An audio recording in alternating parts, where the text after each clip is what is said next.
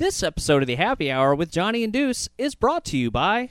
Come check out the Happy Hour with Johnny and Deuce live at Free Play, Florida. So far, we've got confirmed guests Billy Mitchell, Walter Day, George Lowe, the voice of Space Ghost on Cartoon Network, Keith Apicary, classic gaming whiz, and self proclaimed Sega CEO Scott Adams, legendary creator of text based adventures, and our good friend Brian Colin, creator of Rampage and Arch Rivals. There will also be over 200 games at this event, including three 10 foot arcade cabinets featuring classic games like Star Wars. There will also be a console museum. Go get tickets at wp.freeplayflorida.com. Friday's going to be 25 bucks, Saturday is 30, Sunday is 25 bucks. Kids are of course $5. You can get the whole weekend Johnny for 60 and also there's going to be an awesome Saturday night party which is $15, but it's going to be from 11:30 to 3 a.m. Full arcade, music plus live performances, and it's all at the newly renovated Double, Doubletree at SeaWorld. So you definitely want to go check it out, and don't forget to tell them that the Happy Hour with Johnny and Deuce sent you. This episode of the Happy Hour with Johnny and Deuce is brought to you by Retro Game Treasure. Retro Game Treasure is an amazing monthly subscription service. They send you custom tailored boxes straight to your door from the video games that you love. You go on there, you have a wish list, you have your console of choice. They'll send you games from an assortment of consoles like NES, Super Nintendo, Sega Genesis, Sega CD, Sega Dreamcast, Sega Game Gear, Game Boy Color, Xbox, PlayStation 1, PlayStation 2. GameCube, and many more. Now announcing they are delivering straight to you Nintendo DS games and PSP games. What do the listeners of the Happy Hour get, Deuce? Put in happy hour in the promo box and you'll get $2 off your order. Remember, with Retro Game Treasure, you get classic video games delivered every month. Go to RetroGameTreasure.com, pick your consoles, set your preferences, and add to your wish list. And don't forget to tell them that the Happy Hour with Johnny and Deuce sent you.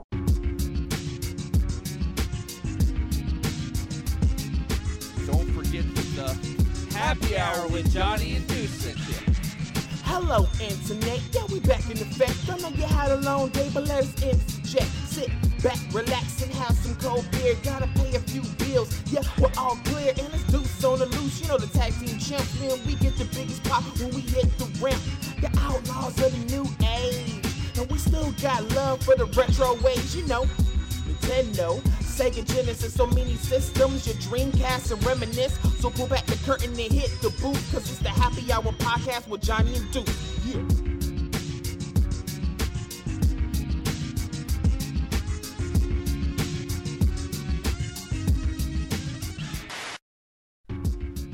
Hello, internets. My name is Johnny Womack, and of course, we have special guest host Dirk Scholler of Death Lake Productions. Hey.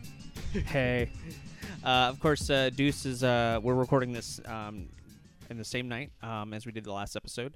So, of course, Deuce is at his special engagement. Uh, he's out with family and friends right now, um, and uh, he'll be back with us shortly. So, stay tuned for Deuce. He's hashtag Deuces on the loose for sure right now, and uh, we love the fact that we have our amazing friends and family coming in to help us out with the show while Deuce is uh, out with family. So, Dirk, thank you so much, man. Oh, Coming thanks on for having me as always. and we're very excited because this is our very first mm, show review together. We're A themed episode. themed episode. Uh, we're going to be talking about CW's Riverdale. Which before we get into it, I, I want to tell you I had no I had no idea what the show's going to be about. I didn't know it was based on the Archie comics. I didn't know anything at all. I, I had not watched the trailer. Deuce was obviously talking about it a lot, um, and he was talking about how great the show was. And like, okay, you know, I was busy with other shows I was watching, and you know, I, I don't actually have TV. I have cable now, but at the time when when it came out, I didn't have cable.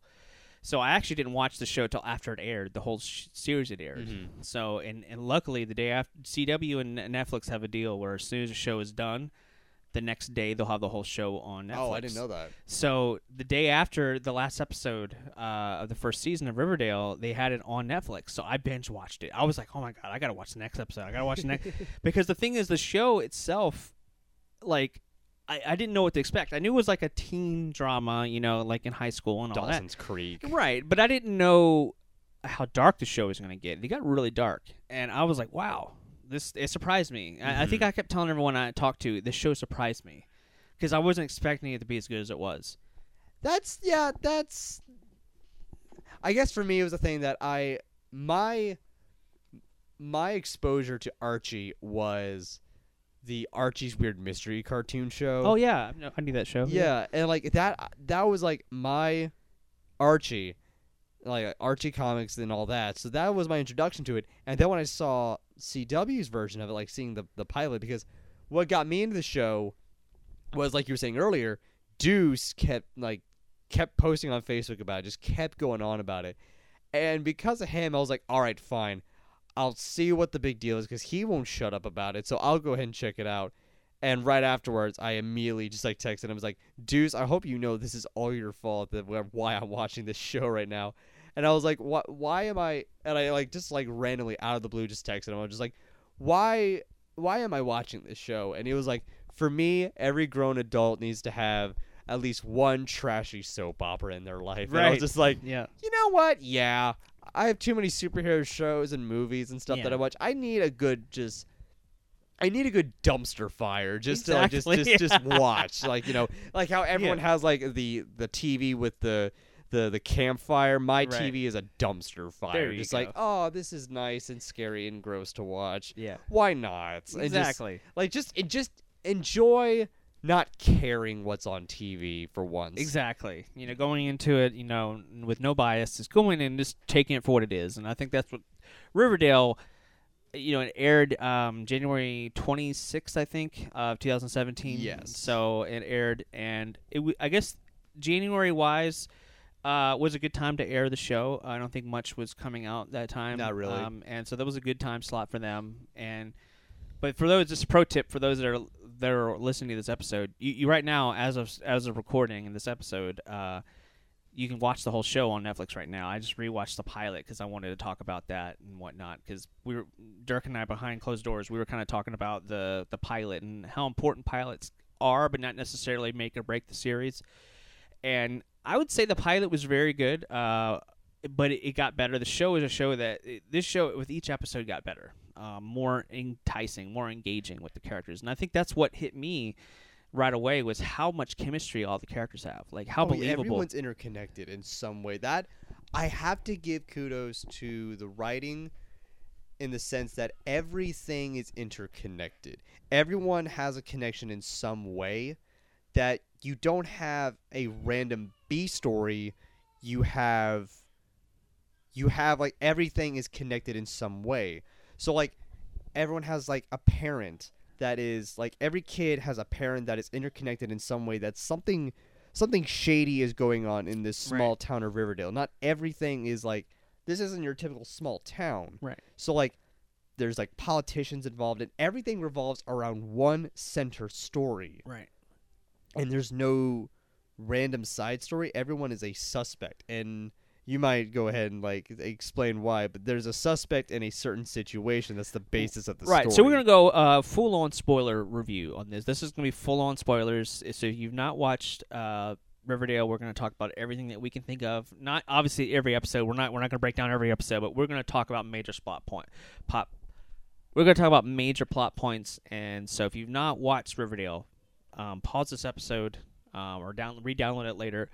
And uh, go check out the show on Netflix, and then come back. Um, we'll put we'll call this the Riverdale spoiler cast because that's what this is going to be. Yay. Uh, so Riverdale spoiler cast. Uh, the show essentially, as you saw in the trailer, actually the new trailer, I didn't see that. The one I had showed you before, that the longer trailer exposed a lot, uh, which that was really interesting. But That was the first time I ever saw that. That came out eight months ago. right, right, that, the trailer's like it had a lot in it. Um, but the basic premise is, like we said, you have all these characters based off the Archie comic books. You have Archie, you have Veronica, you have Betty, uh, you have Jughead, uh, you have all the main characters that are in the the quote unquote Archie universe, um, but it's a whole totally different entity, totally different. Like you, you have to go into it with a totally different. Don't have any bias or anything going into it because it's a totally different feeling than the comics. It's not happy-go-lucky, bright and colorful. It's definitely uh, It's more very different. very different. Uh, so you get to treat it, treat it as an own separate entity. So if you're a big fan of Archie comics, um, it doesn't matter. You can be anyone coming into this show. So I think that's what's so Mm-hmm. great about it. It's it, it can um it's more accessible. I think that way anyone can kind of go in and watch it. And so the whole the, the whole premise is you have Jason Blossom. Um, Bl- the Blossoms are like this big empire, like the biggest company in Riverdale. They they do all the, the syrup, I guess. Yeah, they they're, they're syrup. Like, yes, and they're they're one of the big suppliers of the syrup, especially in the in the area where Riverdale is. And uh, so they, they have they're the the big bucks. They're they're the people that have the like, you know they're very very well off, so to speak. Oh yeah.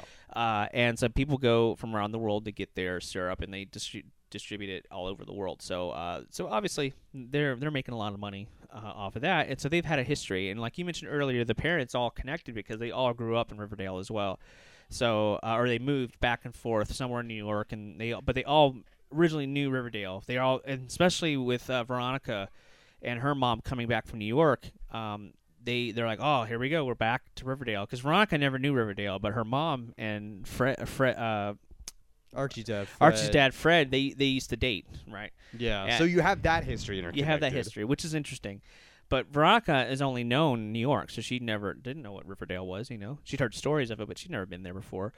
Uh, and there, let's talk about the the main, you know, the main uh, as the MacGuffin, if you will, the main thing that uh, that the characters are going towards uh, is that Jason Blossom is killed. He's murdered. Uh, and everyone's a suspect. everyone's a suspect because we don't know what happened. We all we know in the very beginning, of the pilot, is the fact that Cheryl and Jason were going on a boat ride, and then she says that he she dropped her glove or something into the water, and then the boat capsized, and then he never came back from under the water, like he drowned, and that was her story. And you know, death in general is very, you know, how you approach death uh, as a subject matter is very. You have to be kind of tells your character in a it way. It does. It's very it's tough because everyone reacts to, to that subject matter differently. Some everyone people, like yeah, because that was the thing. Was Like everyone, everyone in Riverdale had everyone has a different opinion of the Blossom family. Some people despise them, and some people fear them. that's But true. at the same time, they still fear them at the same time They as they despise them. That kind of like draw like you know drives their their fear. exactly. Um, but like when when Jason when Jason's body's finally found, which is like at the end of episode one, right. You actually find his body. He's drowned, but he also has a bullet wound right in the middle of his forehead. That changed the whole dynamic because you're like, okay, some kid drowned. What are they gonna do about that? That sucks. Did someone, you know, he found drowned. But the fact that he was murdered, it wasn't just That's different. it wasn't just an accidental death. It was a homicide, and Exactly. that's you know happening. Imagine you're in high school right now, and uh, someone you know in your high school, you know, Passed class away. passed away. It sucks that they passed away, but the fact that they were murdered, That's I mean, that's that's that would Tough. that would raise a lot of flags. it would. But the thing is, like when the news broke out, when the news first initially broke out that he's that he went missing, you know, peep, everyone in town talked about it. But then when they found the body, everyone showed up, and then everyone has a different reaction to it. So that was like I loved how they introduced everyone in the show and how they're how how they relate and how they connect to this one big event, Right, and, and, I- that there was more to it than just a murder. exactly. And as you you know are talking before we are taping, we're like, yeah, there's all this things that happened, all these plot points that were happening, but they all kind of led to the same. How was Jason murdered? Why was he murdered? You know, and who did it? So it's it's one of those things where you're trying to figure out as a viewer. You're like, oh, this is interesting. It's kind of like a mystery novel almost. You're like, who did it? Who done it? Right? Yeah. Exactly. So that's intriguing, but also what blindsides you as a list a viewer is you you're you're loving these characters. Like you were interest you were very much interested in who these characters are. And that's what surprised me. I was like, I like Betty. I think she is a genuine person who happens Do you like Betty over Veronica?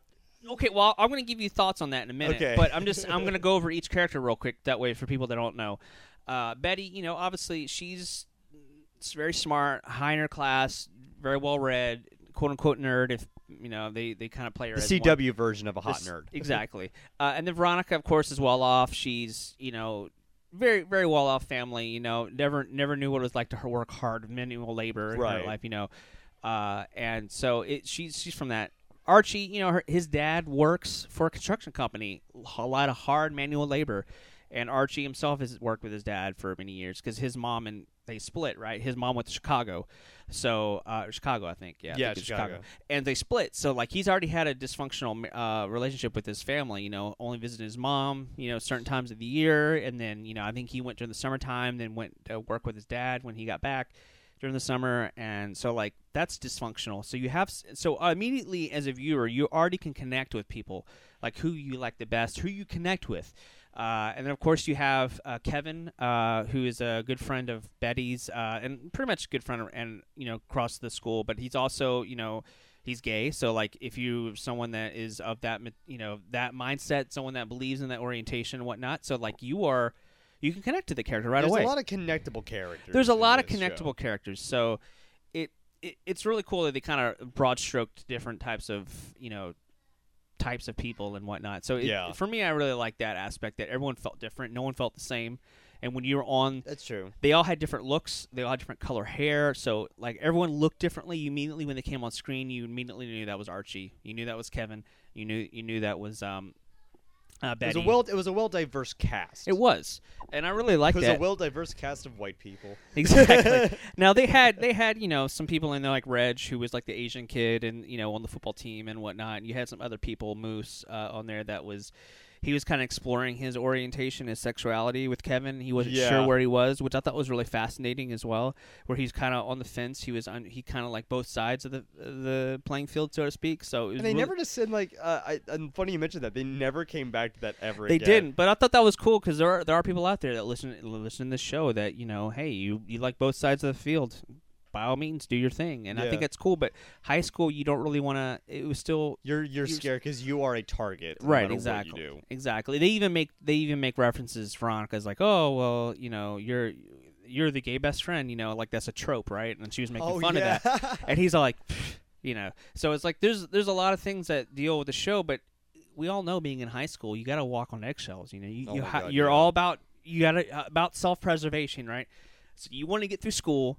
Deuce always says, and this is one of the quotes I always loved from Deuce, because Deuce and I went to high school together. So it's like he always said that that high school is a four year regulated prison sentence because you're you're there, everyone's there, we all got to get through it together, and then when you're out, you're out, right? So I always kind of felt like high school was that way, and we all have different ways we approach it, right? So you have all these characters that you kind of grow with, right? You grow attached to them. Yeah. Even if you love them or you don't like them, you still have emotion to these characters that you either want to hate them or do you want to love them or you're kind of indifferent. Yeah. But you still have an emotional attachment to these characters, and these characters go through. I mean, you look at Jughead. We haven't even really talked about Jughead.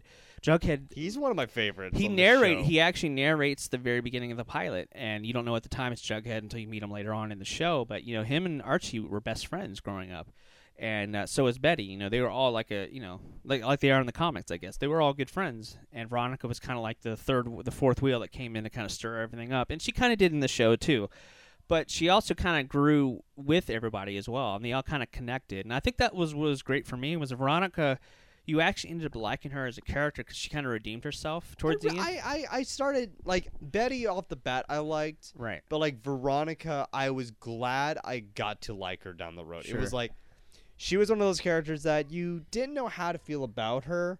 But then, like after a while, it's like you really wanted to like her, and then when you got to like her, it's like, yes, I actually like this girl. Right. Can't say the same for Cheryl. Oh, Oh Cheryl. Well, so Cheryl. is- Cheryl and Alice Cooper. I will. We'll, we'll talk about the We'll parents. talk about both the in a minute. parents. So little- Cheryl, uh, of course, is the sister of uh, the deceased, deceased twin brother. the deceased twin brother. Uh, and they had a very interesting dynamic because they had that whole twin connection where they, they hung out all together all the time and they and they were they felt like they were connected. She said that he was her soulmate, you know, like that they were so connected. They did everything together, and that And another that family dynamic was really weird. It was, and also the fact that Polly, who is uh, Betty's sister, was in a relationship. oh, that's right. Yeah. Yeah, they were in a relationship with Jason, and she was in a relationship with Jason, and so like that was already weird for both the Blossoms and the Coopers. They're kind of batting. They you know, yeah they're they're Hatfield McCoy in the in the they, story. They were. They were very nice reference. Uh, yeah. So they were. Yeah. So they already had like because when you watch a show, it, one of the things you, you talk about dumpster fire earlier. One of the things that you know attracts people is tension, right? You want you want to see tension. You want to see because at the end of the day, if it's everyone's all has the same motive and they're all good and happy, it kind of can get boring, right? Like you as a viewer, you're like, I mean, there's nothing wrong with good things and positive shows, but when you're watching a drama like this, you want to have tension there. You want to have you want a payoff. exactly. You want the Chekhov's gun in the situation. I don't know if you've heard of the I- Chekhov's yes, gun. I know exactly. For those who don't know what the Chekhov's gun is, it's a story con. It's a it's a story element that what this one writer uh, Chekhov talks about is that if you show a gun in your story, at some point that gun needs to go off. Talking about a payoff. right. So this the thing that that what was good about the show was that there was a lot of Chekhov's guns in all of this. Or like everyone had a Chekhov gun in this, Right. but the whole point of watching the show was trying to see how it all pays off. Because if you're dedicating this much time and going through this much turmoil and tension, you want to have a good payoff. And in all honesty, I will say the payoffs were good. They were, yeah. Um, but then there were like some of the B story stuff was like, or like at some of the turns. I will admit there were some of like the quote unquote dramatic stuff that at one point I was just like, I had to laugh at some of them because it was just like, really, you had to do that? And then they're like, they did some creepy elements, which we'll get into in a little bit uh, as well Yeah. because there's a lot to get through. in There this. is.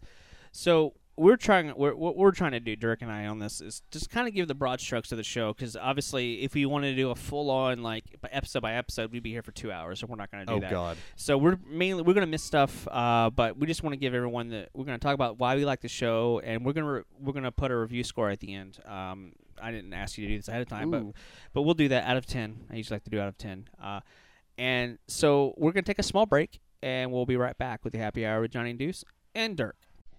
This episode of the Happy Hour with Johnny and Deuce is brought to you by The Lakeland Role Playing Guild. Join the adventure with the Lakeland Role Playing Guild. Founded in 2000, the Guild starts its 18th year of supporting and promoting the role playing game hobby in September with a big anniversary party and some lightly structured games. The Guild hosts two many convention style game nights every month on the second and fourth Fridays, where you can find up to four scheduled and prepared games, plus up to three open tables, all ready for a packed four hours of hobby centered fun and fellowship. Among the regularly scheduled games on the LRPG's rotating calendar are three exclusive in house ongoing campaigns. One exclusive in house mini campaign anthology series, and a few periodic episodes of members' personal home campaigns. The majority of those games are RPGs, but miniature war games hit the guild tables as well, along with the occasional board game. Some events also feature instructional clinics and roundtable discussions on a variety of game rules, techniques, and theories so all participants can share their experience and learn more about the hobby from each other.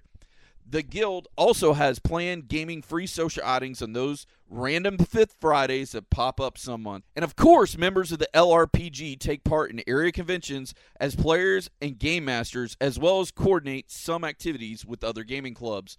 For more information on the Lakeland Role Playing Guild, visit the website at lakeland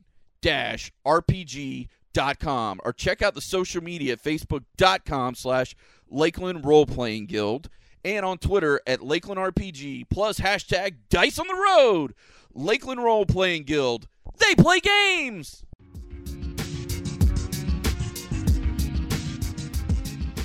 And we're back at the happy hour with Johnny and Deuce, of course, uh, special guest host, Dirk. Me.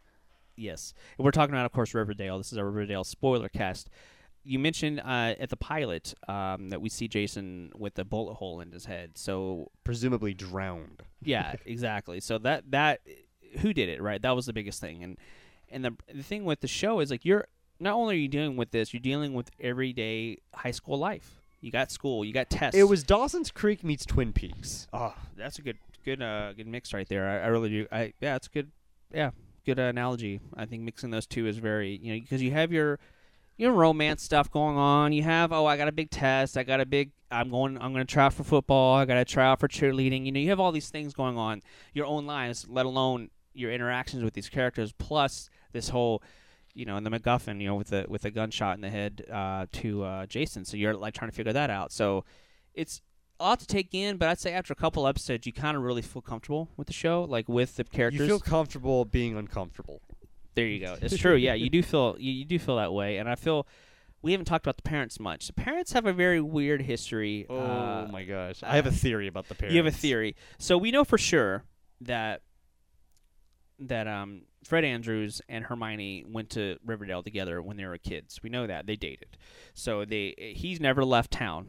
Uh, Fred's wife m- divorced and moved to Chicago. She wanted to change her life or whatever. He he stayed there with his construction company and he's been there ever since. Hermione went and married Hiram, who is like this big corporate Wall Street guy, and he they they were very well off obviously, and they moved to New York and all that stuff. And he had a some sort of well w- at, at the time we thought it was some sort of uh, embezzling going on with yeah, the money. yeah. So- So. there was some there was some turmoil in the family, which led them, which gave them motivation as to why they came to Riverdale. So the father is in prison. So you have that whole dynamic about Veronica dealing with moving to a new town, and dealing with the fact that her father is, you know, you know this this bad guy and everything, and trying to prove that Daddy is not a bad guy, and going back and forth between is he bad and is he not Mhm. but somehow that whole embezzlement thing is interconnected as well It with this murder. So there's like a lot of weird stuff uh, with that as well. So you have that dynamic. So that in dynamic's interesting. You, you in a, a writing standpoint, you can almost call it like a fish out of water um, storyline where she's literally in a new place she's never been, doesn't know anybody, and her character. she adapts nicely. She does, though, lo- good job. She does a good so job. So let's talk about her very first uh, scene um, into Pop's diner. There, Pop's Oh yeah, chocolate, ch- clocket, something like yeah, chocolate, like, d- uh, chocolate shop. chocolate shop. Yeah, and so the, her mom wants to get burgers from the place because she remembered Pops because Pops has been around, I guess, for thirty years or so or longer. So she gets Veronica to go, and of course. Betty and Archie have been friends for a long time, right? They talk about the story about when they were kids, and he, you know, he wanted. There's she- a little bit of a romance between There is. them. there is like a tension, a sexual tension, if you will. There's there is like a emotional, like you can tell that they're connected more than just friends. There's Yeah. something there, uh, and of course they they make the very first maybe the very first scene with uh, Betty. She's she's in her room changing, and Kevin's there, and they see Archie taking off his shirt and putting on another shirt, and Kevin's like, "Wow, look at him! He got hot over summertime, and you know he's got abs and all that stuff." The whole And- Spider-Man Mary Jane scene exactly from the movie. exactly and so she's like wow so she even double take i mean he was always a, a good looking guy you know but she's like wow you know and so her feelings have only grown it's those Australian genetics. it is yeah because uh, he's uh I didn't know he was Australian. Till uh, the, the actor, yeah, uh, KJ Apa. Yeah, Yeah. he's a cool dude. yeah so uh so yeah no so th- there's that whole element of her w- you know wanting to have the courage because kevin he's like her one of her best uh betty's best friend and he's like hey you need to you know Go after that. go do it. You know, go you know, go be confident. You're a strong person. Go ask him out. You know, You're if he's not going to do it, independent woman that needs Exactly. a man. exactly. So it's like he he does that, and and so she they get they meet at a diner, and she wants to ask him out there. And lo and behold, who walks in the diner as she's about to ask Archie about their relationship? You have Veronica coming in. Now, I love this shot. Now, this is one thing that's underrated, I think, is how well the cinematography is in this show. It's really good. It's really well done. The, the colors, the way they contrast the red hair, the blossoms to the, the town, and like the way the colors of the the, the, the the blossom estate, like the way Yeah. they light it and shoot Right. it, like you get a sense of unease. You just do. going through there. exactly. Like you just you feel unwelcome well, in their the home. lights they were almost like spotlights because they don't they only sh- they don't shine and cover the whole area. They only shine in certain areas. So you're kind of like, man, you feel uneasy. You're like on you know all the spotlight effect. So Veronica comes in. And she looks like Little Red Riding Hood, but in a black cloak with a black hoodie on, and that's the first thing I got when I watched it. I rewatched it this morning, the pilot. I'm like, she looks like Little Red Riding Hood, which is cool because, you know, Little Red Riding Hood, you know, and the whole element there. And then she comes in and she removes her hoodie, and Archie's just smitten. He- just starstruck he immediately. he is like love at first sight. He's like, who is this woman? And you could see Betty kind of like, crap. You yeah, what I just mean? like like that. That's it. It's it's over. and so like Veronica's already like she's very for one thing Veronica is charismatic, super charismatic. Like she people listen to every word, right? She's Yeah. very very engrossing. You want to know more about her and very alluring, I guess is another good word. So like people oh yeah, that, yeah. that yeah, that's the- perfect. So Archie's just kind of like like um, his tongue isn't hanging out, but Like he's almost like he's going through Tex Avery syndrome. Exactly. Like eyes coming out. like, Exactly. just steam and everything. Exactly. Ooga. Yeah, he's very, very, you know, smitten by her. And then, of course, as my wife has always told me, females size each other up. You know, Uh, men do that too, but females are a lot more internal about it. Yeah, so they're very internal about it. And so she's all like, "Who's this person? You know, coming on my, you know, my town, my diner. You know, My like turf. my turf exactly." So she's she's already like, Territorial. yeah. So, but the later on in the pilot, um, they have this whole seven minutes in heaven thing, which I never played as a kid. Is that a thing, really? I, That, I that's a thing, but must be up north or I'm- something. it must be because like I'm, I was the kid in high school that was a dork and a nerd, and I never went to like these high school parties and everything. Right. So maybe those things happen. I have no idea, but I never cared for that kind of stuff anyway. It Yeah. was video game nights for me. exactly. I was the same way. And so like I, I just but anyways, they played Seven Minutes in Heaven and of course by fate or whatever, by luck, uh, Veronica and Archie get and, and you know, go into the the closet. And I think it's interesting because they were there and you almost already feel like Veronica, Veronica knows she knows that Archie has some sort of feelings for Betty, and they still they talk about it in the closet. And he's like, "No, we're just best friends and all that." And and Veronica knows that she's got a. It's very sketchy. You kind of you can't just be like, she didn't want to kiss him, but they were obviously drawn to each other. Uh, you know, 'cause I think Archie, you know, with what was happening during his summertime escapades, Ooh, uh, yeah. he was already in a weird mental state, right? Mhm. So they made out in there and whatnot, which was not the right choice to make. Um, you know, obviously temptations and whatnot. But what was happening to Ar- with Archie? Dirk? oh, you had to put that on me. Yep. Archie during the summer was in a really creepy relationship with uh his uh Music teacher. with his music teacher Miss Grundy, who Yep. was like a 30-year-old like At least. at least like Like he's 17, so at least 15, 16 years old. yeah, so they than- were so it was it was uh, taboo. It was Well- it was yeah. I think that's cool because this show is dealt with, you know, gender discrimination, racial discrimination. Um, it's it's talked about, you know, uh, politics. It's talked about, you know, prejudice. It's also talked about school. You know, a taboo of you know, teacher, an older teacher. You know, you're not supposed to do that. You're not supposed to, you know, uh, Yeah, go after the that- student. Yeah, it's not supposed to So, like, this do, show but they approached it. They did, yeah. They approached the topic, which I- you know I thought they did it pretty well. I mean, they, they she tried to keep it secret. You know, she was obviously drawn. I mean, the whole story is he was walking home one day, you know, after uh, you know from his dad construction site, and you know he's all sweaty and he's all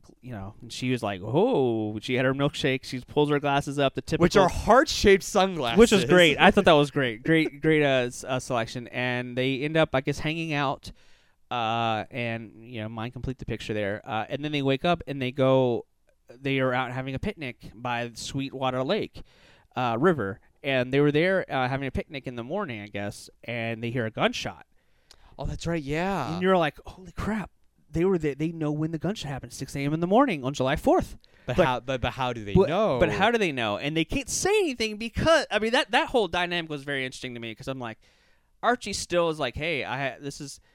We can assume that he was a virgin before he met her, and Mhm. that this is his first experiences with a person, and so a physical nature, and so like he's probably enraptured by her, and she's kind of like the the spider, you know, on the web, and she, you know, he's got her, got him in her web, and that, and I feel like she realized that she still has feelings for Archie, but she also doesn't want to lose her job, right? Mhm. And she's got a very interesting dynamic too. Her Yeah. backstory, uh, she's not who she says she is, and all that stuff. Oh so, yeah, that um, that was because that attitude. She was post from that added to the mystery of who of of the murder. right. So that, again, another elements in it. So it And- just I felt like it was good because I don't I don't feel like anything was forced like with with how the characters connected. They're all from the same area, so to speak, and they all just happen to come to Riverdale in, in some way. And I feel like it was interesting how that worked, how those dynamics worked out, and nothing felt forced. And I just felt like every time, because I, binge watched the show, so it was a little bit different. I was able to watch it immediately, one after the other and I was just like, oh man, the show's got me, it got its hooks in me. You know, after episode four, I was like, that was it. I must just keep hitting next on Netflix. And Netflix is like, are you sure you still want to watch? Yes, I'm sure I'm watching this. And and the thing is, I don't really watch like teen romance shows. Like I did back in the day when Dawson's Creek and everything, but I'm not really drawn towards dramas typically. You know, uh, on shows. Uh, uh, you know, I love the Flash. Talk about Flash earlier. I love Flash. I love the superhero stuff. That's great. But this was kind of like its own little teen drama, you know. And so It was a teen drama, but it, it had more to it. Like it, did. was still. I it think that might throw some people off, right? Like if you watch the trailer, depending on which trailer you watch, because there's Yeah. there's the three trailers that they put out that are just like 10, 30 second snippets. Uh, and one of them is very cheesy. It's got Cheryl saying hashtag Riverdale strong and really cheesy. And that one is not that doesn't represent the show very well at all. And there's another one that just has music and it has like the the car coming into scene and it has like the forest shots. Very Uh, just visual. Yeah, it's know? a 30 second clip, and that that was like the reveal trailer, Right. and that that's like what got people hooked. And I will admit, when I first started watching the show, I was not, I wasn't, I didn't, I didn't like what they were doing because like they were doing a lot of like controversial topics, They and it was like they, it, it kind of felt like they were just doing it just to get away with it, like see how Right. far we could push the envelope. right. But like when you started mentioning it, I that is some stuff that, that we don't talk about in films and in films and TV shows, and it's like, yeah, we don't talk about it, but at the same time, this is why we don't talk about it, and it was. It was a different approach and it was off putting, but that was the point because it is such an off putting. You're supposed to not feel okay about this. So that's yeah, you're supposed to feel uneasy. Exactly. and my theory about the parents because there's a there is a scene with Jughead's character. Jughead is Jughead is like the we one haven't really talked about him much. Let's talk about Jughead for a minute. Jughead is played by Cole Sprouse, one of the uh, the twins from Zack and Cody, and he's an interesting character. Is he really? Yeah, yeah, he is. yeah. Holy crap! yeah. You I never, didn't, kno- didn't- you I never didn't put the notice it. picture together till now. Yeah, That's hilarious. Yes. So like he he kind of he kind of brings the story around because he's writing like a novel Right. about about this whole event. And so he's narrating the show, which I thought was interesting because that was kind of like a, a flip on the Archie's Weird Mystery cartoon show. Because Archie was always doing that that stuff because he was doing Right. an article for the school, Mhm. but Jughead's doing it, and Jughead has a different approach. He's not the he's not the comic relief in this show. Mm-mm. He is a he's a loner. He's weird. He's different, but he's really cool. Yep. Like he's like the cool loner that everyone picks on, which is right. which is which is interesting. But uh Jughead has a really stressful home life. Very so stressful. he jumps from like he like there's a point where like he's actually li- he's not living at home. Nope. That he's living in a completely different location. He's jumping locations. Right. Um but the thing when Jughead is like introducing the episode and everything, he's like the Rod Serling of this whole show and everything. Yep. He he talks about how if Riverdale was too pure, it wouldn't be pure enough or whatever.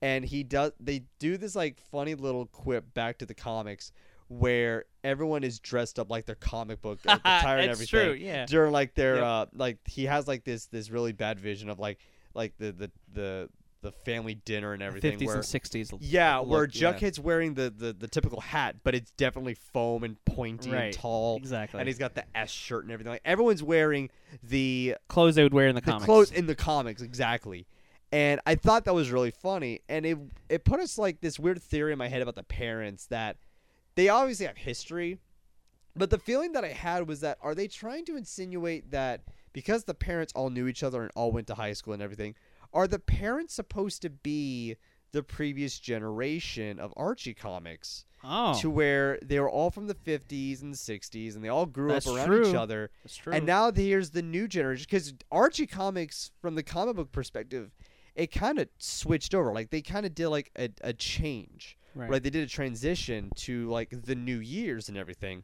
So I'm feeling like okay, the comics are kind of basing off of that, but the older, more fun-loving, campy kind of stuff.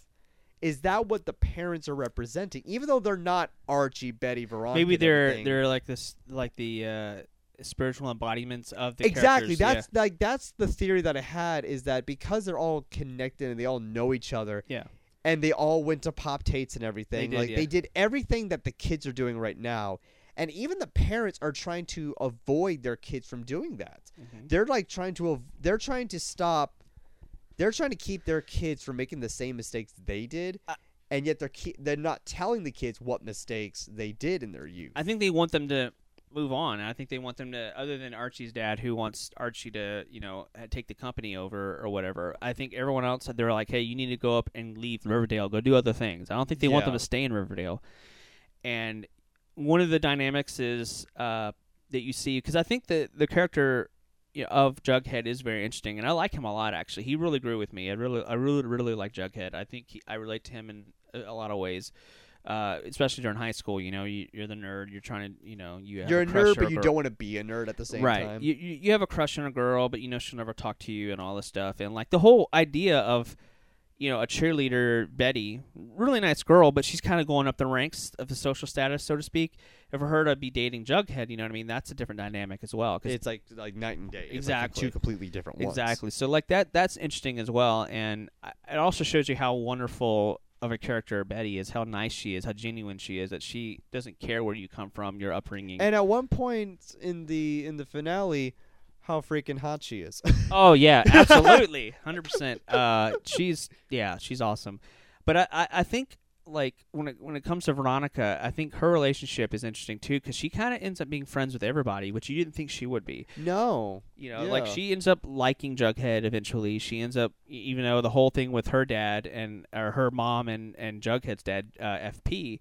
Because that's another thing, and I forget the name of the society that his dad's a part of. Oh, serpents like the Serpent Society or something. Yeah, serpents. Yeah, we'll call them the serpents. So they have this whole clique that's like, uh, what is it like? Uh, angels. Yeah, the the Hell's Angels. Hell's kind Angels of kind of thing, biker group, and they have their own thing, and his dad's a part of it, and they do some shady things, drug dealing, and all that That's stuff. that's connected back to Hiram Lodge. Exactly. And that's like that was like the the the connection between that and the whole uh, Jason Blossom murder.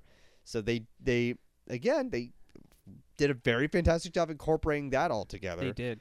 but there it was still it was shady but there was still a side story to it that it wasn't the same thing Exactly. so that they always like twisted off into something else afterwards so Hey, we're going to take a small break, and we'll be right back with the happy hour with Johnny Deuce and our good co host and good buddy, Derek Schuller. Grove Roots Brewing Company, the official beer sponsor of the happy hour with Johnny and Deuce. Find them in downtown Winter Haven, Florida. They're also on Facebook.com forward slash Grove Roots Brewing and GroveRoots.com.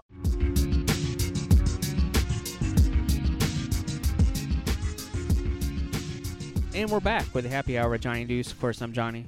And I'm Dirk and we got Dirk uh, co-hosts for this episode. Uh, of course, we're talking about uh, this is our Riverdale spoiler cast, and uh, we've done a pretty good job of not saying everything that's happening in the show, so people can still go and watch it. But we are we have divulged a lot of you know information that people for a spoiler cast we're doing a good job of not spoiling, not spoiling the entire season Exactly. there's there's some stuff that I want to talk about but I know I can't because you have to see it to believe it exactly. some so stuff. some of the things you have to see it to believe it.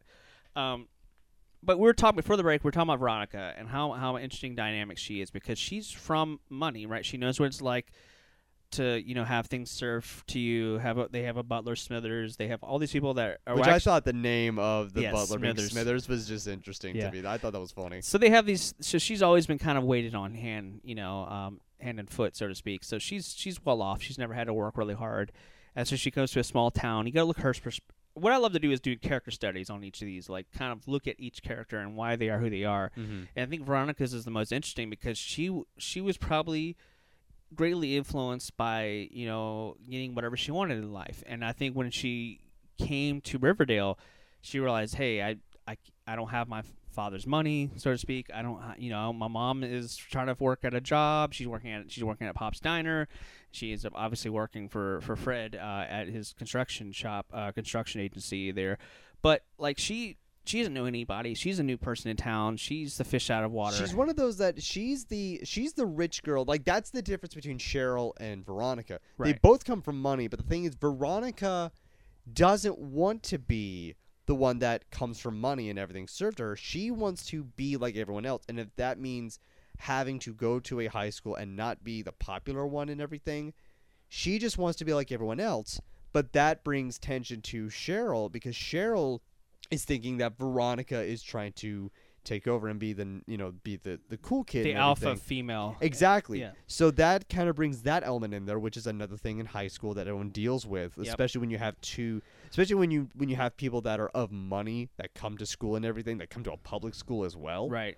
That you have that whole element in there, and that's like that's why like I I liked liking Veronica and going through that journey with her Cheryl was interesting because she always had moments where she was she was misunderstood. She was. Yep. She was either misunderstood or she was a very spiteful bitch. Right. Like she could switch like you do not mess with her, but she if you do something for her, she will do something for you in return. But do not cross her or you will pay the price. And So- the punishments were big in this one. Well, let, let's fast forward a little bit because obviously we can be here for two hours talking about the show. How it's an excellent show. We, we I definitely recommend. I'm starting it. to like it more and more as I'm thinking about it. Oh It's like, yeah, it, it's a show I want to rewatch because I already I watched. the, I watched the pilot and I was like, oh, I gotta. I was like had to go out the dog or whatever. I'm like, and then I had to feed the kids lunch, and then I'm like, I'll watch the next episode. So I watch the next episode. I'm like, God, I want to watch this whole show again. so. Uh, definitely, if you if you love the show, definitely go check it out. Um, but one thing I want to talk about that we glazed over is Polly. Right? She's very interesting Polly, because yes. the whole Polly thing. Let's fast forward. We find out because she's in a home, so to speak. Yeah, she, it's like it's like it's like a it's like a Catholic, almost like mental institution or Right. something. So she's there, and um, Polly uh, hadn't seen Betty in a while, and vice versa. So she goes there, and the biggest, the big reveal is that she's pregnant with You're like- Jason's with. Jason. You were like, "What?" Yeah, You're that like, that "Oh." threw me off. That did. I wasn't straight up throw expecting that. I wasn't expecting that. So therein lies another problem. Cheryl and them don't know that she's pregnant, and so when she comes back from the institute, And, and Polly doesn't know that Jason was murdered. nope, nope, So she never was got told. Oblivious to Oh man, that if you're Polly, wow, you're you're a teen in love. You you love you, you know you you you want it, the whole premise of the reason why she was on the boat because they wanted to go together. Polly and Jason, they want she wanted to go to the end of the lake, and they meet and they have a car, which the car is brought up later on, and they were going to drive off right and live their life together with their new baby. They, that's what they wanted to do. But obviously things happen. Um, we'll get into a little bit later, but Jason's obviously dead, so that didn't happen. But now look at Cheryl and the Blossoms saying first they were like, "That's our son's, you know, our dead son's uh, baby." They weren't keen to it. They were like, "Want?" And then they weren't they talking about like abortion or something like they that. They weren't talking about abortion, but the thing is, like from the from the Blossom family perspective, it's a thing that it's like what I said earlier about Hatfield and McCoy's. It's a thing that, or Romeo and Juliet kind of thing, Capitalism Montagues, and the thing that it's it's it's straight up Romeo and Juliet in the sense Yep. that two dueling rival families and their two kids are in love and they come together and they even have a kid in the process of it, and both sides of the family are not happy but each one's trying to do something to be supportive.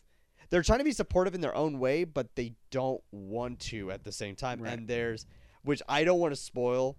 We're not gonna spoil They're, everything. they're not going to spoil. I'm not going to spoil this, but there is one thing between the families that is like huge. huge spoiler. We can't bring it up. So, um, but the weird thing is, is some I- I'm not sure if Cheryl just was trying to do it just to. She maybe just to spite because their families are always competitive, uh, just to spite the Coopers. But she ends up taking Cheryl ends up t- and her family ended up taking Polly under their wing. But it was almost like it was like a like a dual agency. Polly went in there because it was her and Betty were like, "Hey, you go in and spy on the family and see what's going on." And see you if they had anything to do See, with the murder. Exactly. So it was like, but but the parents didn't. Neither parents knew that was happening. So it was this weird thing, and, and getting to see more of the family of the Blossoms was scary It because was. like you saw how the mother treated Cheryl, and that was where you started to sympathize for Cheryl. you did. because- I agree with that. Totally. because Cheryl's mom was like like Alice, like Betty's mom.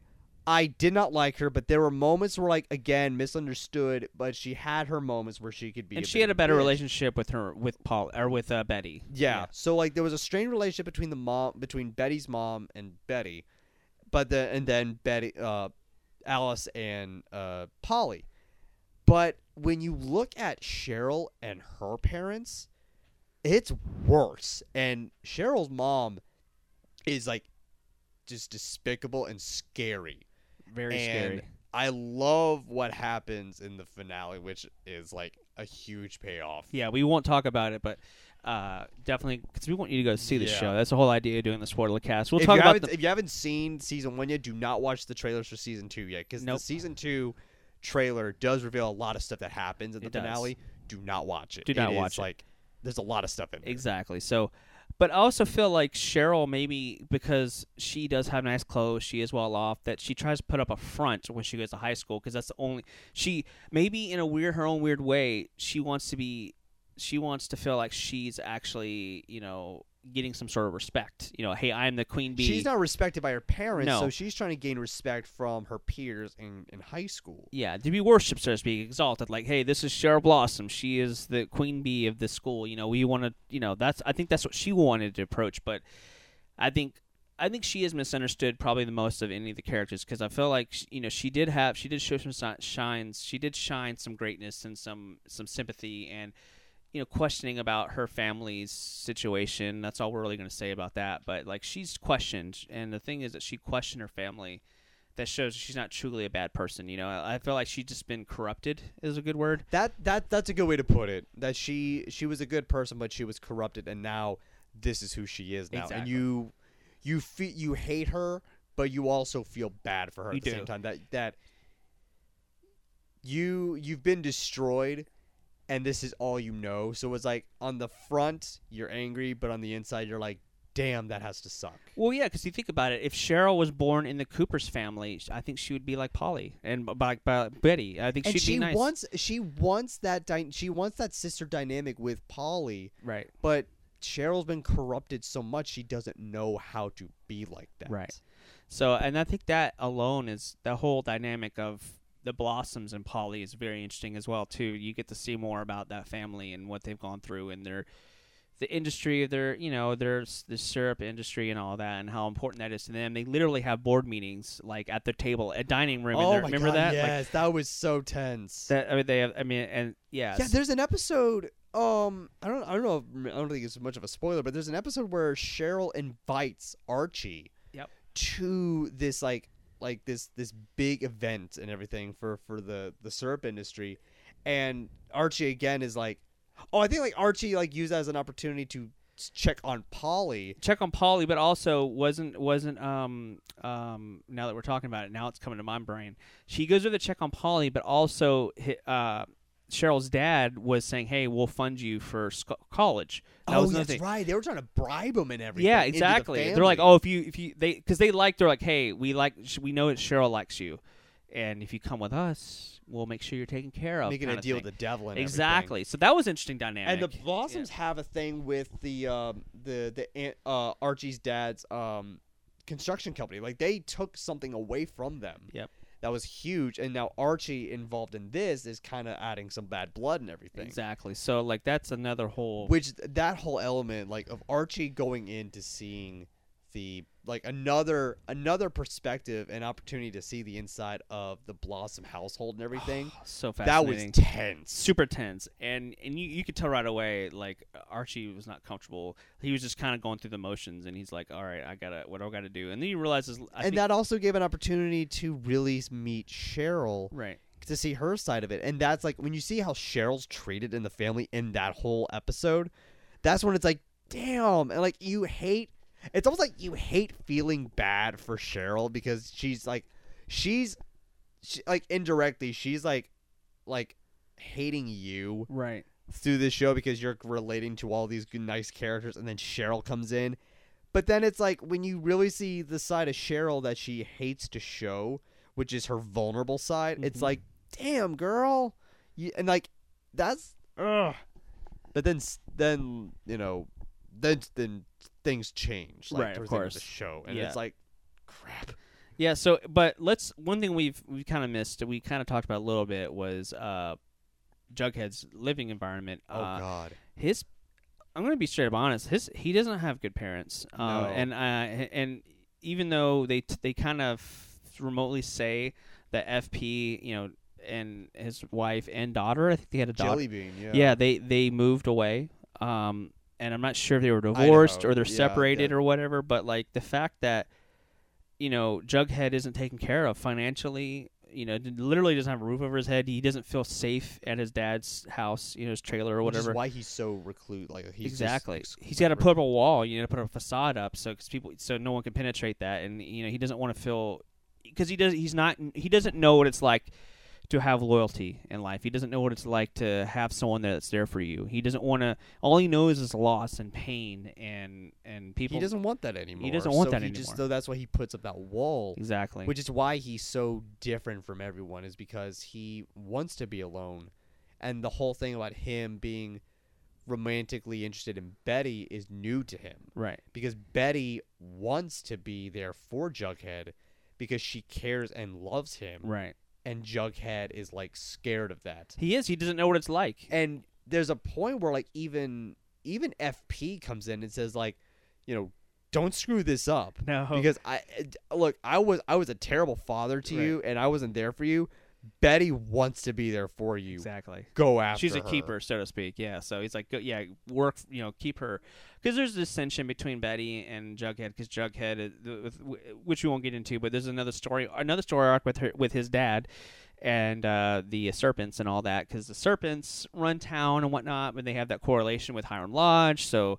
So um, Hermione like, knows like about it. Sub clans within like doing Exactly. dirty jobs and everything. So like the serpents are not all interconnected. No. Like, not everyone's in the know. Right. Uh, in within that that own clan. Exactly. So so as we're talking, you're listening to us talk about the show, and you've already watched it, or only seen little bits and pieces of it.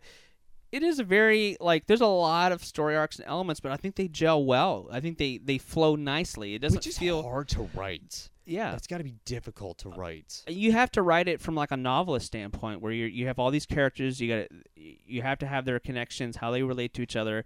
You've got to keep that theming, and you have to keep that. Uh, you know the overall like arc has to be there it has to be present throughout everything so Mhm. everything has to tie back to this whole jason thing and the blossoms and whatnot so i it's funny because as we're talking about it i'm, I'm i want to go rewatch the show i, I think do that but also now. also it tells you how good the show is and and that's the thing that I, I now we're getting towards the end of the episode uh talking about it i recommend this show i think the show is is fantastic There's an audience out there for it. Yep. I would I I will say this. I will definitely not recommend it to like my family, like my family on my mom's side who's a very religious family. I would not recommend this show. No. It's it's a very heavy show with It very is. controversial topics. it is but it's one of those shows that if you enjoy murder mysteries, this one's really good because you never know you never know anyone's like motivation. Right, and you also, not spoiling anything, but you actually, it's not like one of those things where you figure out in episode three who the killer is. You don't know. I, It's you it's one of those never things figure it out. You you won't figure, and I think that's rewarding because if you are a big fan of mystery, you're not like, oh, I already figured it out. You are actually kind of surprised at the end. You're like, whoa, you know. So it's and like, it actually made sense. it did make sense, yeah. So like, I feel like that's good writing when you're there's a payoff, like you said earlier in the very beginning of this episode. You're talking about a payoff, and I feel like there is a payoff, and I feel like, you know, at the end of the day, you know, it'll be interesting to see what happens in season two. But obviously, we're not spoiling the very end, the last, uh, the last third of the show. Uh, we're not talking about that because that's very important. I will not- say this. The only thing I will say was my reaction was I was like literally jaw dropped. I like jumped out of my couch and just like Right. Everything hit the fan. So that's how big of an ending season one hits. I wasn't expecting the ending. That's all I'm saying. That's all I'm going to say about that. So uh, we don't know exactly what I happened. screamed in my pillow. I screamed point. out loud when it happened. Yeah, I did too. I was like, "What? That was No!" That's like me with like Flash episode. Like like Ugh, when when yeah. Flash always ends like uh, on a season, Mhm. I will like just grab my my my closest pillow and just scream into it. Mhm. That was me with Riverdale.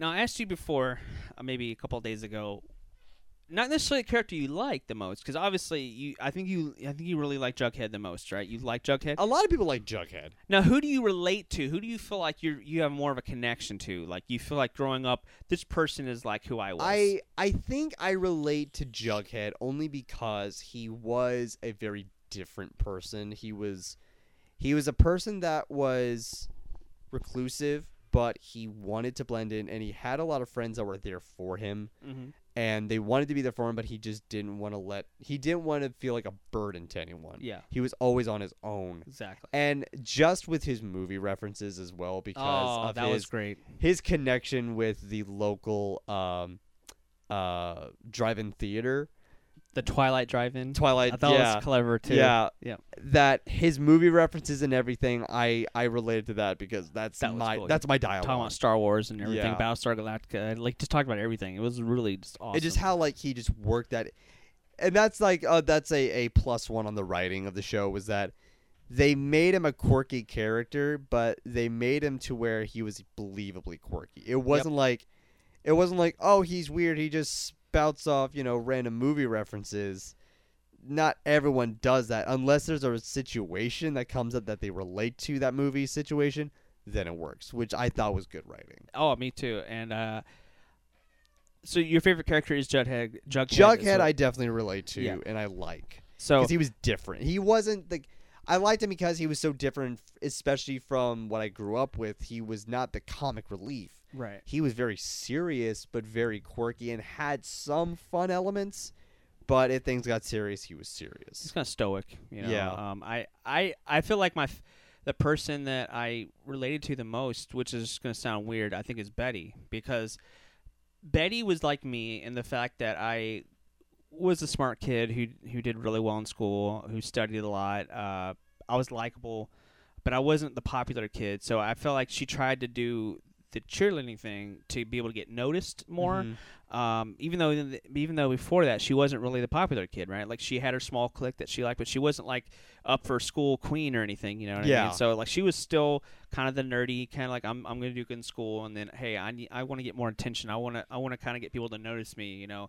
Because you, you want people to like you, you know, in school. So I, I feel like I did the same thing, but not with sports, not not with. I was I went and I started to do magic, you know, uh, sleight of hand stuff, and I uh, learned magic back then with my friend my friend TJ, and he was getting into it as well, and I became the magic kid. Say the, the magic guy, you know. Oh, look at the magic guys over here, you know. And uh, so he, I was kind of, I got no, notoriety because of my my magic stuff, and I kind of felt like my magic was correlation to her cheerleading. It was like, hey, a way to kind of get yourself out there uh, to the public, so to speak, uh, and to elevate your status, I guess. Uh, you wanted to be liked, so that's kind of that's why I relate to Betty in that way. And she's genuinely good, and I feel like I'm genuinely good, and I feel like I'm loyal. She's loyal, uh, and I also feel like I might have sm- smidgets of Jughead because there are times where I can be stoic and kind of reserved. Uh, you know, quiet, but I consider myself an extrovert. But not, but then again, I'm not at the extroverted level.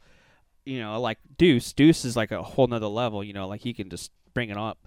Uh, so I, I'm not to that point where I'm like even higher up on the scale of extrovertedness, but like I'm kind of, you know, I'm, I'm definitely an extrovert, but I'm I can also reserve and be introverted if I need to be. Yeah. But uh, so I feel like I'm maybe a more of a combination of Betty and Jughead. So I, you know, I, that's kind of where I relate.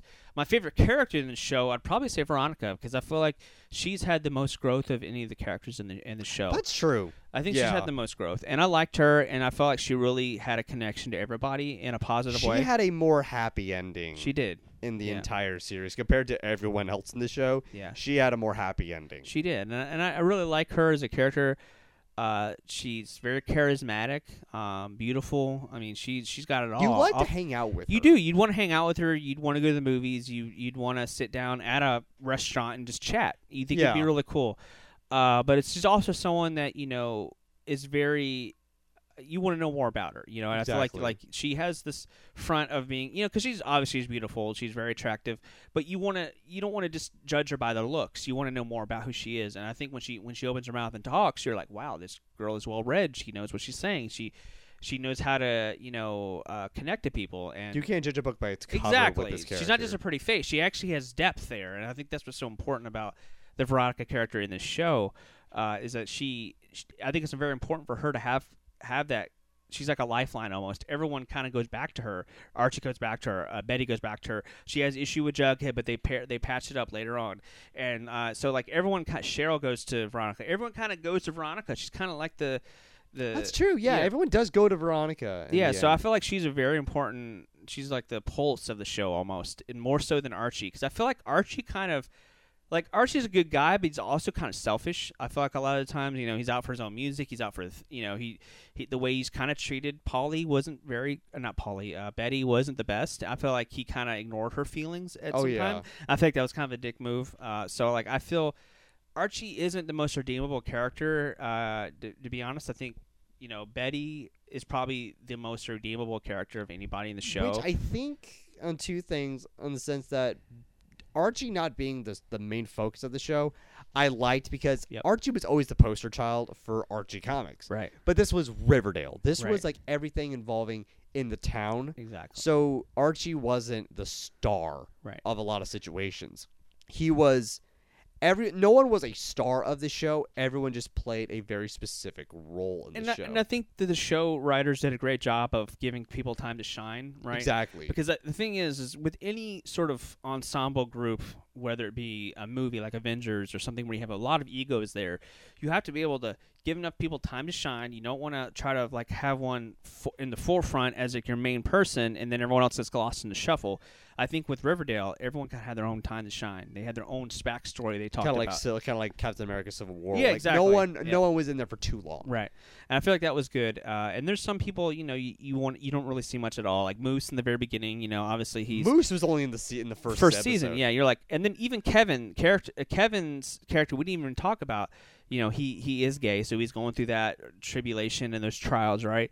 And trying to, and he's trying to be confident with himself. I think he puts on a big front, like, hey, I'm very confident, which is good. You know, he wants to be able to have people, but he also doesn't want his, his orientation to define him either. He wants to be someone. he- He's just Kevin. Right, Yeah. he's not just the gay guy, the gay best friend kind of thing. He is Kevin, and he doesn't want his orientation to define him. And I think that's very important in today's in today's society. It's like, who cares what you like? It's all about who you are as a person. I think you know people can connect to you. What I liked about Kevin was that, and I didn't know a lot about the Archie comics lore. Neither did I. I don't know anything about. and I I was happy at the fact that Kevin, being the gay character of the show, was also the first gay character in the comics. I liked because I never liked what what a lot of shows do, like when they adapt something, is that they change a character. Right. just for an audience. Yeah. Like they they just change the character's style and everything just for the, a specific audience, just to get that attention. Yeah. So I did like the fact that he that every character was what kind of character they were when they brought him over to TV. That I did it. That's I- really I- cool. I, I liked. But another thing with uh, uh, with Kevin um, is that his dad is a sheriff of Riverdale. Yeah. So that was another interesting dynamic. And he was accepted. I, I like the was. fact that he that there wasn't that you know that disappointed father element to it. oh, it was he's just my like, gay son. I'm disappointed. No, he was like, hey, this is my son. And I like like I will admit I did like the line about like you know can't you find like you know a you know a nice gay guy at your school? I was like, Dad, I am the nice gay guy at my school. I I just th- thought that was funny. and, and I do like that because you know, I think today's day in society, you know, obviously, um, pe- you know, people are exploring themselves, you know, emotionally, physically, you know, everything is changing. People are, you know, wanting to seek who they are, and wor- I think the world is doing.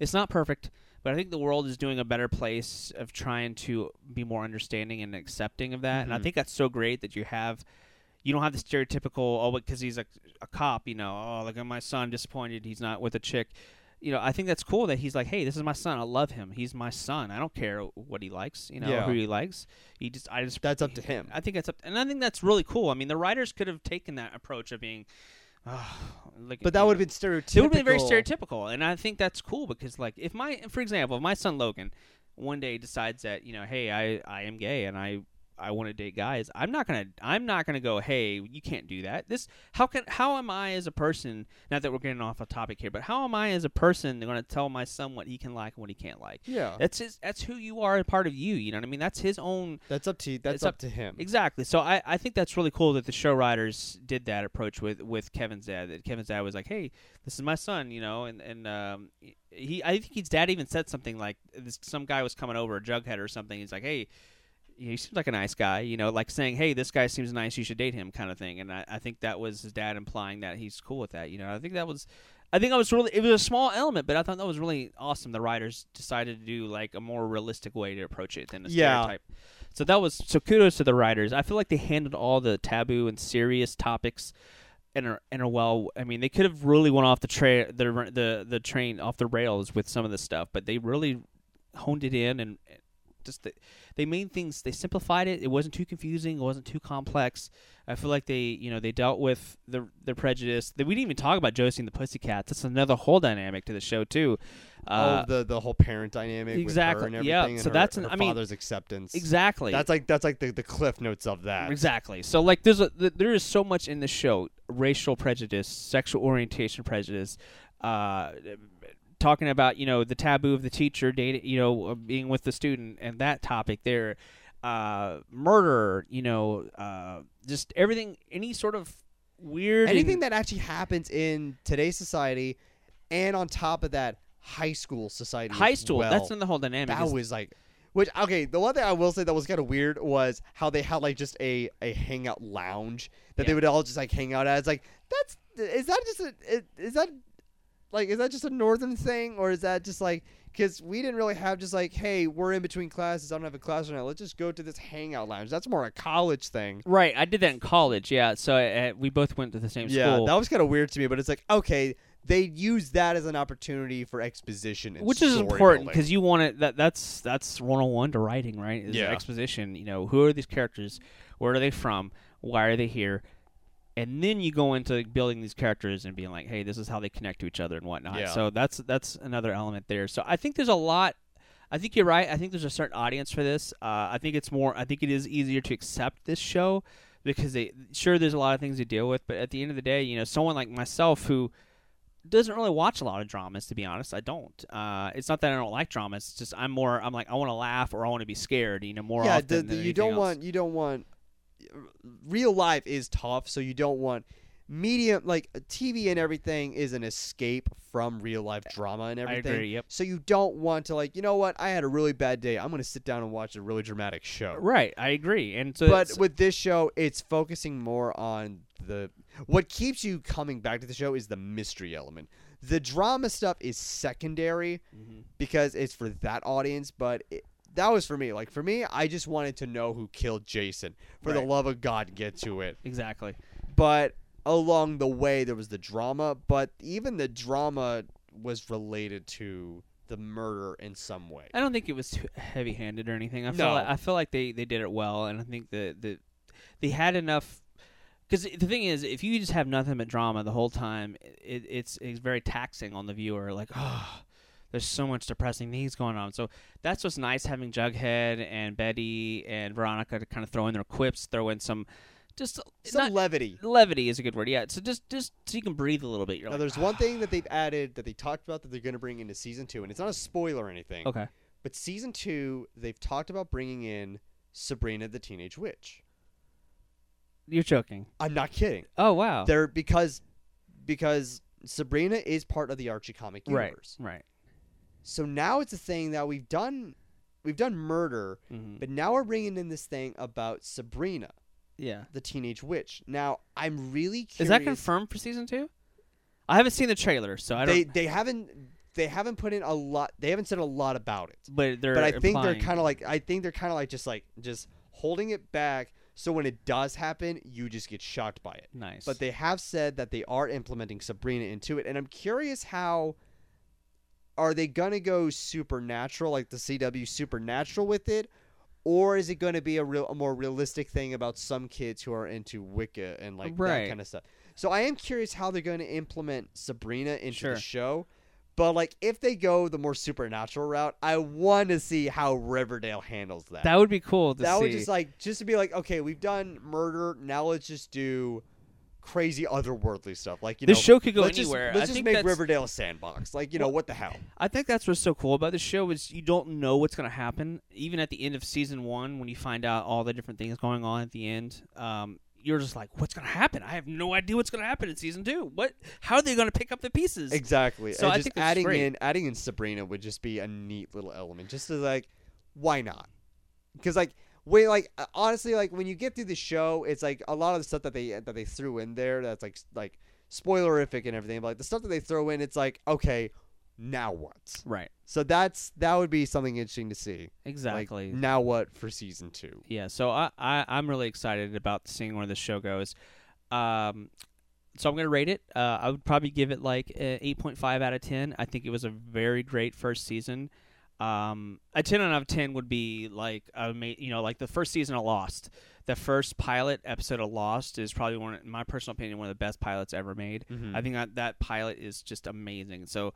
uh, that pilot would get I would have given it a 10 out of 10 but obviously i'm not reviewing the whole show but i, I would say like 8.5 out of 10 i mean some of my favorite shows you can juxtapose that uh, i love buffy the vampire slayer i love uh, which is a very character driven show about high school as well uh, i love uh, Twilight, the original twilight zone one of my favorite shows of all time uh, I love Battlestar Galactica, the the new one, not not the '70s one, the '70s cheese one, but the the new one that came on Sci-Fi about in 05 love those shows. Uh, so I'm I'm very big into like character developed shows where a, a lot of character interactions, and I feel like Riverdale just kind of took me by surprise. So uh, I recommend it. Um, what about you, Dirk? Um, rate wise, I would probably say like a seven point five out of ten. Okay. Like I would, I would, you know, like seven point five. I it was funny you said eight point five because like the number that just kept flickering in my head was eight point three out of ten. I don't know why, That's funny. but it's like, like it's it's one of those shows that it's like I said from the very beginning. For me, the show was a dumpster fire. It was just Right. it was like it was just a lot of drama just being thrown in there like from like face value it was a lot of drama and it was a lot of crazy twists and turns Right.